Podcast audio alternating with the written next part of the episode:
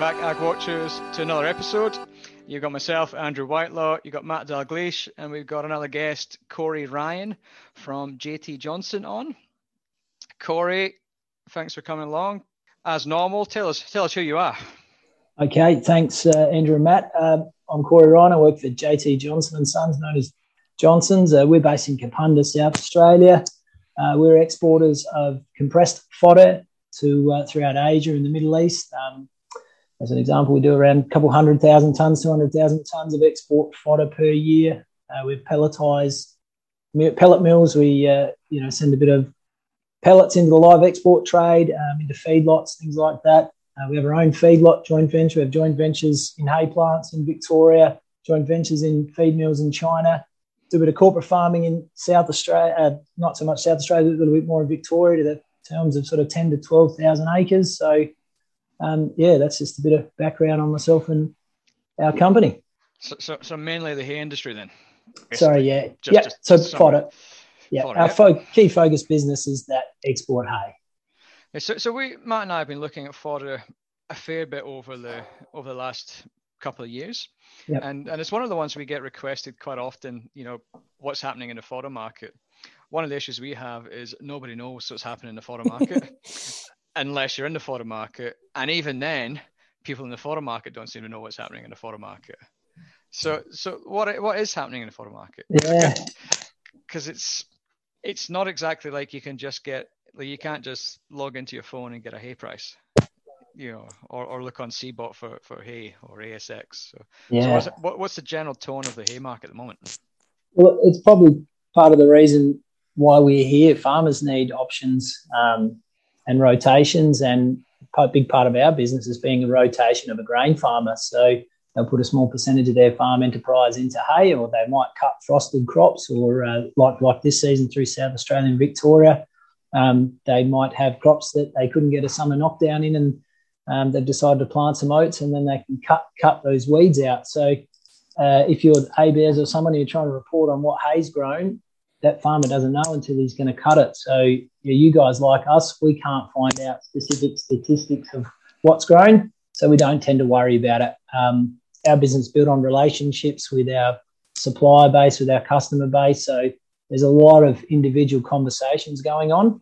Uh, a lot of people trying to collate that data, um, but again, it, it is yeah, I, I feel their pain. It's quite difficult. Um, what we're seeing at the moment, I guess, across Australia and, and what's influencing it is um, we all know Western Australia's had a great start to the year as far as rainfall. Uh, according to a lot of the ABARES stats, were similar. There's there's it's not that far down on oat plantings, but we find they're they're talking about grain. So um, what's going to be cut for hay and a lot of dual varieties in in WA. WA exports. We don't have a plant in WA. We do export out of WA, but we don't press it um, there's sort of 50, potentially 50 to 60% less oat and hay going to be cut this year, which is massive. WA, the main exporter of hay. So we assume that uh, with that rain, people will take the crops out to grain. And then we're sort of grouping South Australia and Victoria a bit together for export fodder. We presume it might be anywhere from 20 to 40% down on cutting of uh, hay for, for the export fodder sector. Um, and at the moment, those those crops in WA, are shooting along beautifully. Whereas in SA and Victoria, we're sort of three weeks behind on our average growth. We're expecting less than average yields, and uh, we're looking at a fair bit of crop competition with voluntary cereals and um, weeds coming through. So uh, that w- that would affect what can be used for export. Um, so that's a bit of a summary of what we're seeing at the moment. What's what's the, what's the pricing doing at the moment? Because I remember yeah. a, couple, a, couple, of years ago, obviously we had 2018, we had 2019, we had uh, a pretty big big inflated prices because of the drought, and it was all yeah. domestic demand, all for absolutely feedlots, piggeries, and, and whatever else, uh, sheep. But that's obviously we're beyond that period now for the most part. We're we're into you know a good year last year and and look got the potential for a decent year this year. Yeah. What's, what's the pricing doing at the moment for for hay? Just yeah, so if you, terms. in general, if you look at last year of the harvest period, if you went the whole way across Australia, there would have been hay sold from somewhere around $100 a tonne, really rain damaged poor hay, up to in WA nearly pushed $300 a tonne for hay that was purchased. um, the average is there. I think for a farmer to be able to get out there and grow his hay and get a return, he's wanting to see somewhere from 140 to 240 or 150 to 250 based on some some average yields. Um, the the issue at the moment, which we're all trying to work through, is where are those yields going to be? What's a farmer going to need to compete with his grain crops? He'll be happy to continue to grow uh, hay for us. Um, there's a lot of additional costs the farmers copying. Um, and on our side, we're copying a fair bit with sea freight, which is no different to grain and so on. So we're trying to keep the price to the farmer stable. So at the time of planting, he's got a bit of an idea of where he's going to be. Um, but if you look at the market demand domestically or export, there's not a lot of overall foresight of increase of prices. I could I could probably say I don't want to scare any farmers out there, but there's uh, there's no real mass demand coming from domestic or export markets, so it's it's going to make things tough. And and what were the so it's about let's say it's it's 100 to 150 dollars a ton just now, or or, or at the last harvest. What was it in 2019-18 during the drought? Yeah. So there was some in those sort of drought years, you got some really big money, people paying up, even exporters paying up towards that three hundred and fifty dollar mark, which is uh, a lot of money. Um, but again, that that short supply of product will will force people to go to those levels. And that's and one of the. That's I was just going to say with that price. I mean, we, we'd spoken a bit at Corey about um, the more supply and demand and export metrics, which are you know are always hard to find even in um, some of the more established, I guess, markets where they're regularly reported. But even just looking at the price reporting uh, which you know generally for a market price price reporting is probably the easiest thing to find. But yeah, um, in the hay space, that's even a bit tricky and, and quite, I guess, you know, not very transparent. Is are there are there any particular kind of um, places you know of that that I know that the dairy sector you know fairly regularly report on fodder. Um, as part of their reporting, but you know, outside of those guys, is, is there any particular spots that you know the any secret hidden gems where you can go for you know reasonable idea of where the where the pricing is rather than ringing you guys, or you'd rather us uh, you know you'd rather us ring ring into the industry. I'll give you the detailed answer. No. Um, there's yeah, it's a, it's an issue. There's no doubt it's an issue. Reporting of um, stocks of hay around Australia, reporting of prices. Um, nobody wants to tell you what they sold it for, and nobody really wants to tell you what they bought it for. Um, it seems there are a few online selling platforms now that you can get an idea of what um, products are being sold for. But even I think Dairy Australia and AFIA, the fodder industry, try their best to issue some pricing. Mm. Uh, but when the, especially when the hay's not trading, those reported prices are not changing. Uh, okay, so it does. Yeah, it's a bit. It could be prices from uh, you know quite some time ago, or not reflecting currently. yeah, last trade, last trade was, and that was six months ago you know, hay's, hay's moving and it's getting sold. And yeah. the people who are buying it and selling it, they know the prices. But um, yeah, it's generally one of those things. There's not text messages going out. It's not publicly known. Uh, we when we talk about pricing to someone selling to us, it's an individual agreement based on the, the product they sell at the time. Um, so it is, and, and I'm sure that's not much different with other exporters. Hmm. Another another thing with with hay at the moment and, and straw is uh, what we're seeing you know, you've got to look on Twitter and all you see is New South Wales, you know, hay bales getting demolished by mice. Mm. Is that a like you've obviously got your your ears to the ground when it comes to hay?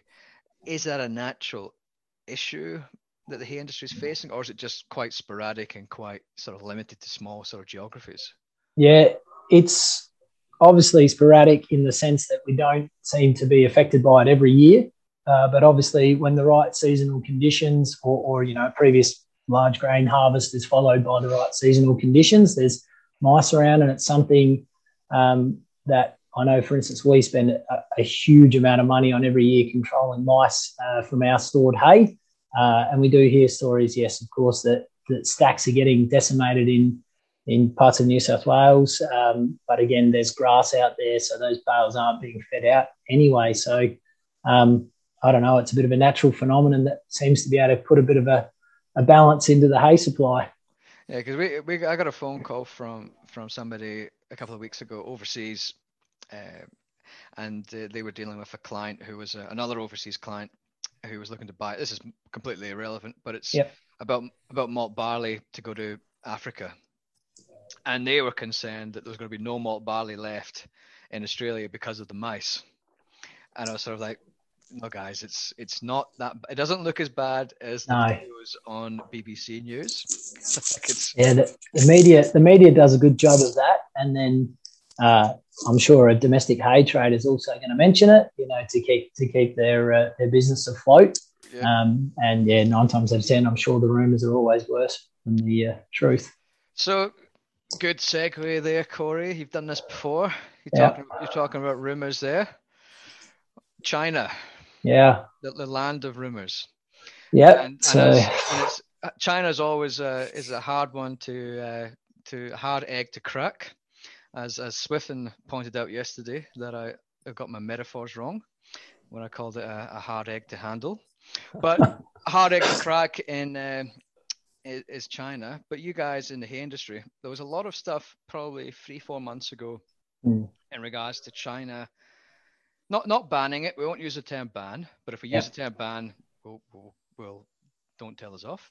but effectively, what had happened is that you know China had what there was export certificates for 27 plants. Yeah, yeah, 20, 28 plants had a, uh, a license to export to China. But only 25 of them got renewed.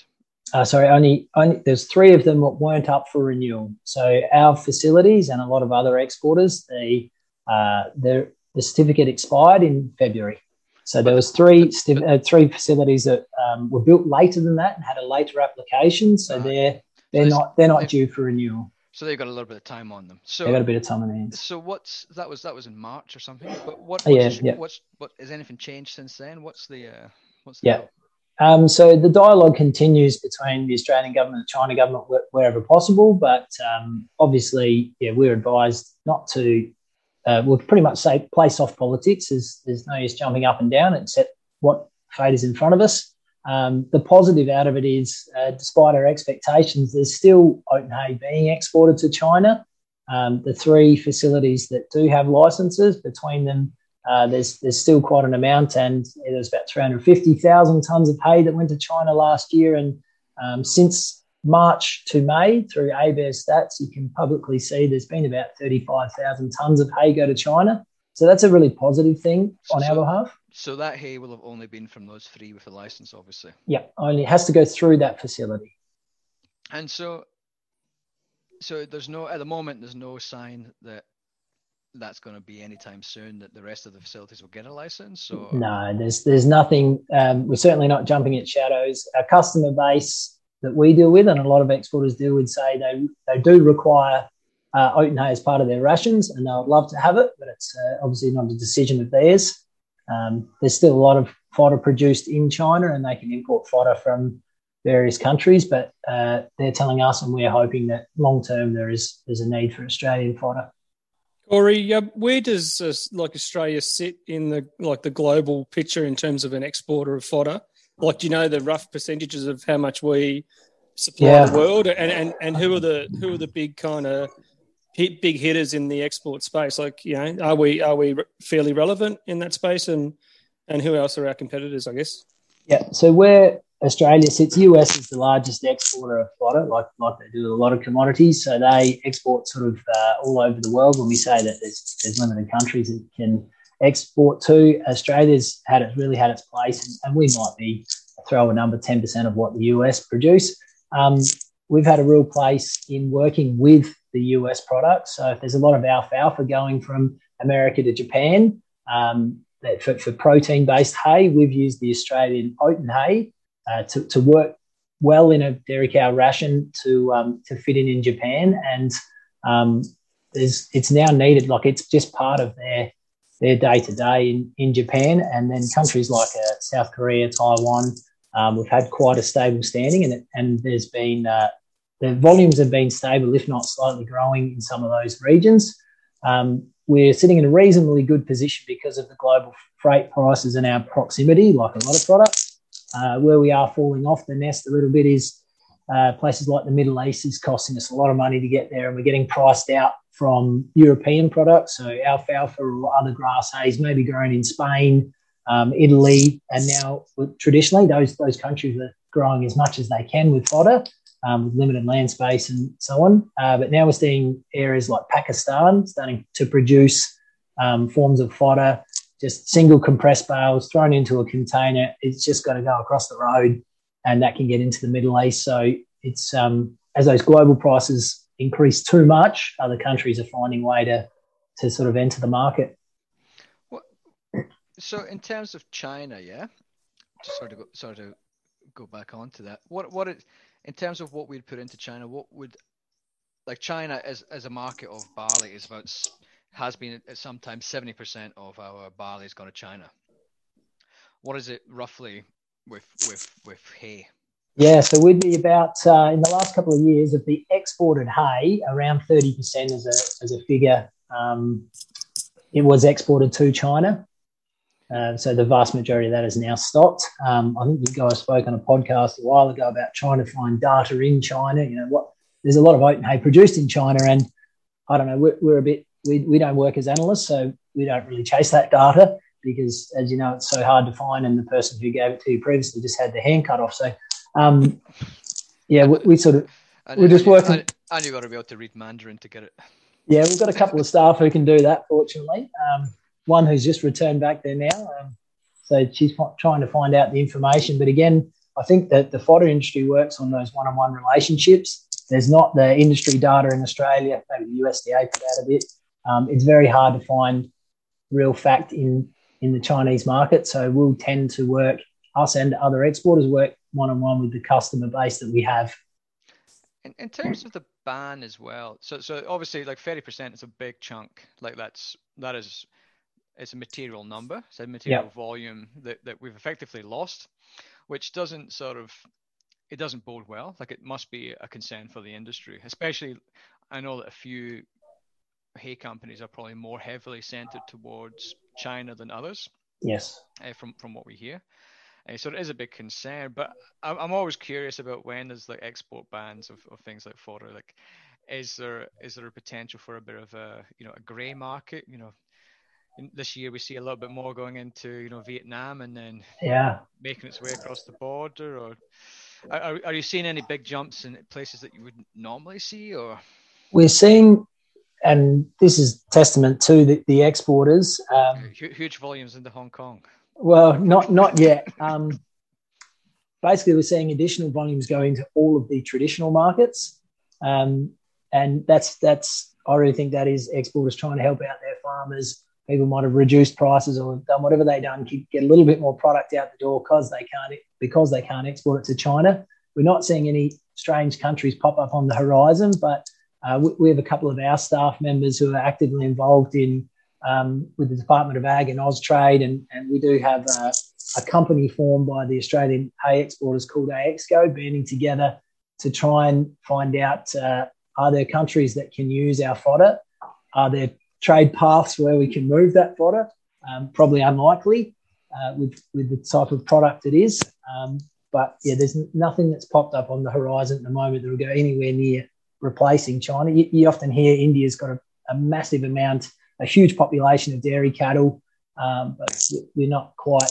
Um, that's one of those places we say in the next five years we'll, we'll export to India, but we've now been saying that for six years. So it's just not uh, it's not on the horizon at the moment, short term. It's, it's we'll just, just wind back. Everybody's going to have to wind back. That's why we're very fortunate that the China situation happened before the farmer planted his oat and hay in Australia. So that is a blessing. They could pull the hectares back a bit, plant some barley, canola, whatever might might work better for their farm. No, I think I think that's probably because it was just in time, whereas the barley one was yeah almost opposite. almost when they'd finished harvest. Oh yeah, yeah finished seeding, which yeah. which left very few people to actually change around.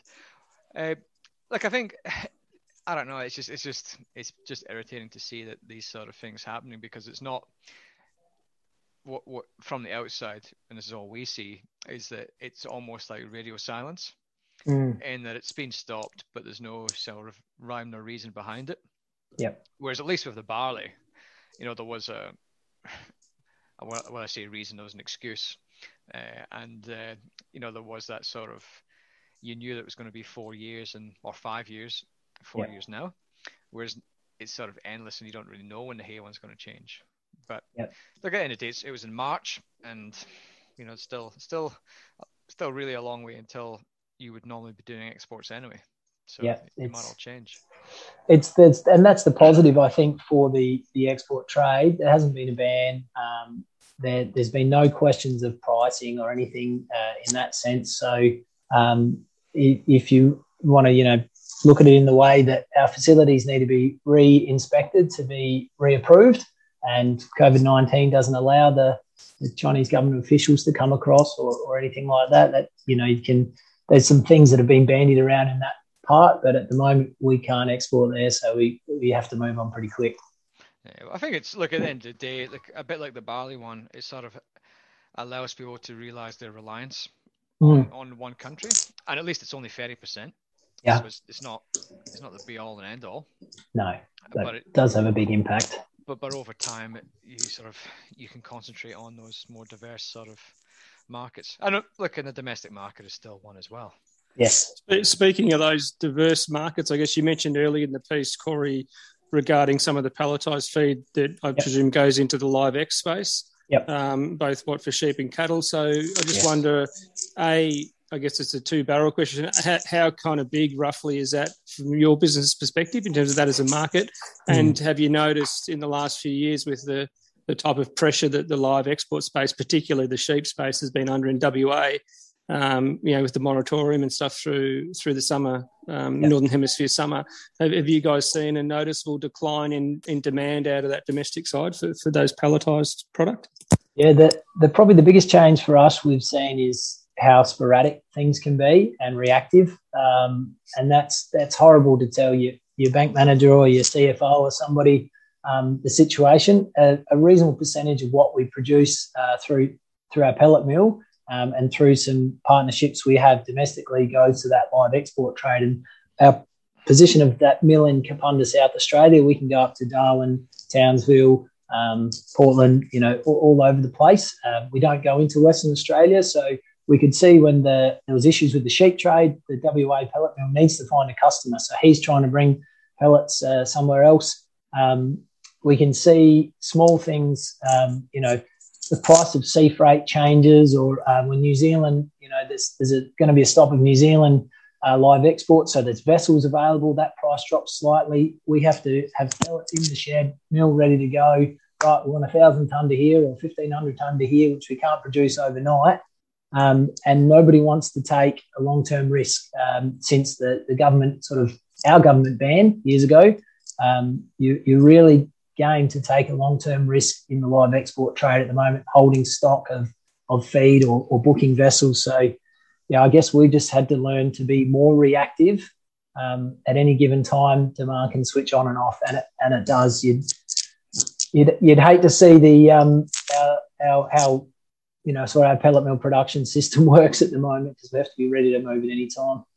Yeah, and that's the thing I noted. I was over in WA a couple of years back and yep. talking to a few pellet mills there, just around all all the concerns through the supply chain of what was happening. And it, at the time, we had the New South Wales drought going through, so they were lucky to switch their their pelletized feed across domestically. Yeah. What, what they weren't using then on the live X space, they were able to offload into New South Wales, which yep. kind of gave them a bit of a lifeline. But you know, with this good season now, we're seeing it's um that's all changed again. So um, it just goes to show, I guess, that you know when when you start tinkering around one side of a sector like a, like a live X, it has um, it has implications right the way through, and even for guys like you that you know your, your main game isn't live X pelletized feed, but mm. but it's still part of you know it's an important part of your business, and um, yeah, so it's it's it's a good kind of reminder, I guess, to those that don't realise the reach of that live export space and how no. It can impact you know the, right the way through the supply chain. Yeah, absolutely, it does. What's the like? I, I spent a long time in the grains industry, mm. uh, back in the UK and here, and one of the things that has always been it's really easy the grains industry. You know, like people make it complex, but you know, there's there's always it's a standardized contract, or not not a standardized. Eh, well, it's a standardized contract, but it's also standard grades. Like in Australia, APW1, ASW, F1, CAN1, CAN2, blah blah blah. How come there's not the same thing in hay. How come? Yeah, it's, just. What, well, it, the, it, there's good hay and shit hay and domestic and exported. Is that it? Well, we, and, we jokingly and, and, and, during a drought, it's all good hay. Yeah, pretty much. Yeah, and it's just and then it's just expensive hay. Um, we if we try and explain a season to our customer base when they used to be able to visit here every single year, we'd write up on the whiteboard high, medium, low. You know, there's there's really good hay, yes. There's medium hay and there's low low grade hay, and that's how we'd explain it every year um, because it's it's easy for people to understand in the in the commodities we buy the overall um, having a, a, standardized system, some some US products, alfalfa, getting there on sort of some kind of standardized stuff. But I think ultimately it comes from the market or the customer has to drive that demand. It's no different to residue testing or, or anything might happen in meat grains, whatever. The market at the moment uh, says that green hay is good hay. So we, we haven't quite worked out NIR testing or any form of capability to to tell how green is good green or anything like that. So the market will determine that. Um, the average exporter, for instance, will have a grading system and they're quite similar. There might be five to six grades that they'll purchase on. Uh, the predominant amount of that, or the heavy weighting of that grading, is based on visual analyst, analytics. So, are we talking that the hay is really soft, kind of soft, really green, sort of green? So that that comes down to the experience um, of the staff within those businesses and what their customers want. So we've sort of got that side. And the other side of it is the manufacturing systems are slightly different for a lot of the exporters of what they do with the hay when they buy it. Um, there are hay plants that can take a bale of really good hay and a bale of really bad hay and blend them together in their machine. And all of our products are in some way manufactured in a minor way before they're exported. So the customers um, have got used to that system and they accept it. Where it's probably more difficult and not accepted is domestically in Australia, and, and AFIA and a few others have tried to bring in a bit of a system, but again, it's a drought. And last year that hay was rating C, and I want it. I'm going to pay for it. Um, so I think the, the market hasn't driven any requirement for that. The, the, the um, market analysts probably want to see it so they can work out what the hell's going on. Yeah, I, like from our point of view, we just sort of say it's too bloody hard. Yeah, shake your head. Like, shake your head. We'll, we'll, look at anything else but that. We'll yeah. Look at. Well, I think we'll probably be covering avocados before we cover fodder. Yeah. What's the? Uh, but the drought did cause a lot of issues for, for everyone across the supply chain. Like, you know, it doesn't just impact upon, like, it doesn't just impact upon the producers and and the, the sheep and cattle cockies. Yeah. But also, like for you guys, it would have been an issue for just maintaining those relationships. I know that hay is relationship based. Yep. And so that must have had a bit of a an impact upon your ability to source for those Absolutely. customers. Because it would have been a bit almost like a first in, first best dress for, for yeah. for import customers. Yep, absolutely. The the, the background of, um, of how we got through that drought, it was difficult for the domestic farmer, for the exporter. Um, yeah, we're a 98 year old family owned business. So we've got growers that have grown for us for four generations. Um, or, and, and, you know, 40, 50 years, maybe more than that. So a lot of those guys have seen before, and grandpa might have tapped Sonny Jim on the shoulder and said, Johnson's money is, is available next year, and, and a lot of the other exporters in the same spot we dropped probably whatever it is the 2019 year maybe we we probably had half the available hay that we normally export. Really tough on a customer. Um, we've we've been fortunate enough to have customer bases that take the highest grade hay and the lowest grade hay. Uh, and it is really tough on them to say good news boys lots of really good hay this year. Next year we got we got an abundance of shit hay. So it's really tough on them um, to keep that consistency of supply. Uh, and that's where we can lose out to a product being grown in another country or um, something like that. But yeah, that relationship with our farmers is, is key, absolutely key for us to um, keep the continuity in our business. And it's another thing, like from a grower's point of view, like we see people a lot more preparedness for the next drought because mm. we know the next drought is just around the corner. Right. Do you think a lot more farmers are thinking about that, you know, burying hay as opposed to selling it when price is low. Does that impact upon you guys or? Yeah, um, I don't think it. Firstly, I don't think it impacts on us. Uh, we've been a big believer of the person growing the hay, creating the storage. Um, I'm not really up to date with you know how many sheds have been built in Queensland or New South Wales in the last couple of years. It was has been okay. Well, it's, well, it seems like a lot anyway. When you, when, at least when you drive around Victoria, yeah, it seems like everybody's putting up a hay shed. Yeah, so Victoria in those those production areas, I think it's a great idea. Go and build more sheds and be able to. There's probably there's probably more of a need for the guy growing the hay being able to instead of sitting in the corner of the paddock and every, with every rain it's depreciating in value, being able to have good storage facilities so that that grower can take advantage of the market when it's at the right price. Um, hay that sits in the corner of the, paddock is is no longer requested by any buyer anywhere. Might have been 10, 20, 30 years ago, but having the storage on farm, no different. A lot of those same Victorian big growers who are miles away from a grain storage facility have, have really ramped up their, their storage capabilities so they can take advantage of the market when it's their time. We'll all encourage a customer internationally or domestically. Why don't you just take a bit more this month? You know, that'd be a good idea. But I just don't see it happening um, long term, unfortunately. Well, we're sort of we're as as many of our listeners will know, we are uh, we are tight arses, and so we only run the basic version of of this software, so we don't pay for it. So we only get a limited period of time in which to to record, which is actually good for us because otherwise keeps us talk. keeps us on track, doesn't it? Forces you into uh, winding things up. But uh, I guess that's it, really. You sort of covered off on everything in hay, and and given us a bit of an insight into into pricing and uh, into into China in how we've got to got to wait and see on that one. Uh, anything else to add before we before we sign off? Only, oh, probably one thing I had on my notes, Andrew, is like at the moment the, the chat about the hay business and things is probably a little bit swayed towards that negative side, but um, Australia's no different anywhere else in the world. That land value is going up as people have decided they can pay more money for land to put a house on there than you can to grow barley and, and demand for feed and fibre. You guys cover it every single day. We see see those increases with with global population. So we see we do see a lot of positivity um, in the ag sector, and, and that's why our company's in there. And and the fodder fodder's no different. So um, yeah, it's it's great that you guys are getting the reports out to the the people out there and keeping that positive sway on things and, and letting them know when things are good and bad. But yeah, we see a lot of positivity and and especially in our um, our market and just educating the customers and, and the farmers on on what they need to do to take advantage of it.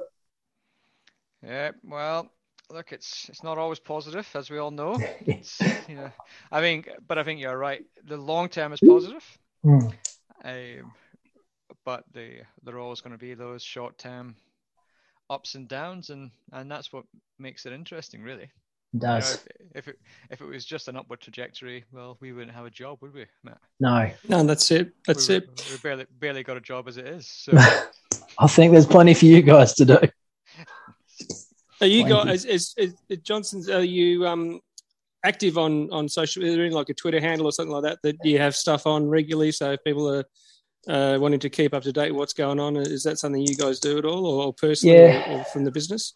We're not overly social. Um, being a small family business, we, you know, generally and possibly too much focus just on working just with our customers and just with our direct farmers.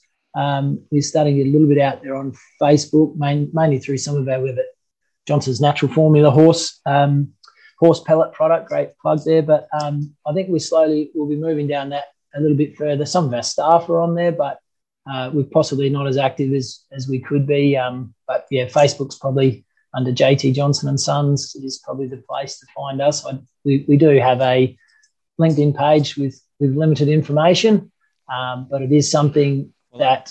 Well, I'm, I'm hoping, Corey, that we start to see a few more charts on fodder because I know that somebody gave you some tips on how to improve your charts in recent days. oh, I, I used that. I used uh, your advice fantastically this morning with our, our QHSE um, manager in a in a management meeting. He said, "Thanks very much for your tip, but I think this graph's easy enough to read anyway." Back to back to your seat, son. Um, but no, it's a way forward. We, we turn 100 years old in whatever it is, May 2023. So that's probably our time to really come out and um, start celebrating what's you know. There's, there's not too many Australian businesses are 100 years old and and if they are, are they are they growing? And so it's probably time we start to to ramp up our exposure. No worries. Well, before we get cut off, I just better say thanks very much for for coming along. No problem. Uh, again, uh, it's always good to have somebody in a in a niche industry, as as if if, if you're covering beef and grains. Sorry, Corey, but hay's a niche. Absolutely. Uh, but good to have somebody we can we can get that information from when uh, when when we need to know. No problem. Just so, don't ask me for production statistics in Australia. No worries. Well, f- thanks very much. Uh, ciao for now. Thanks for having me, guys. Nothing on. Yeah, see you. Yeah. Cheers.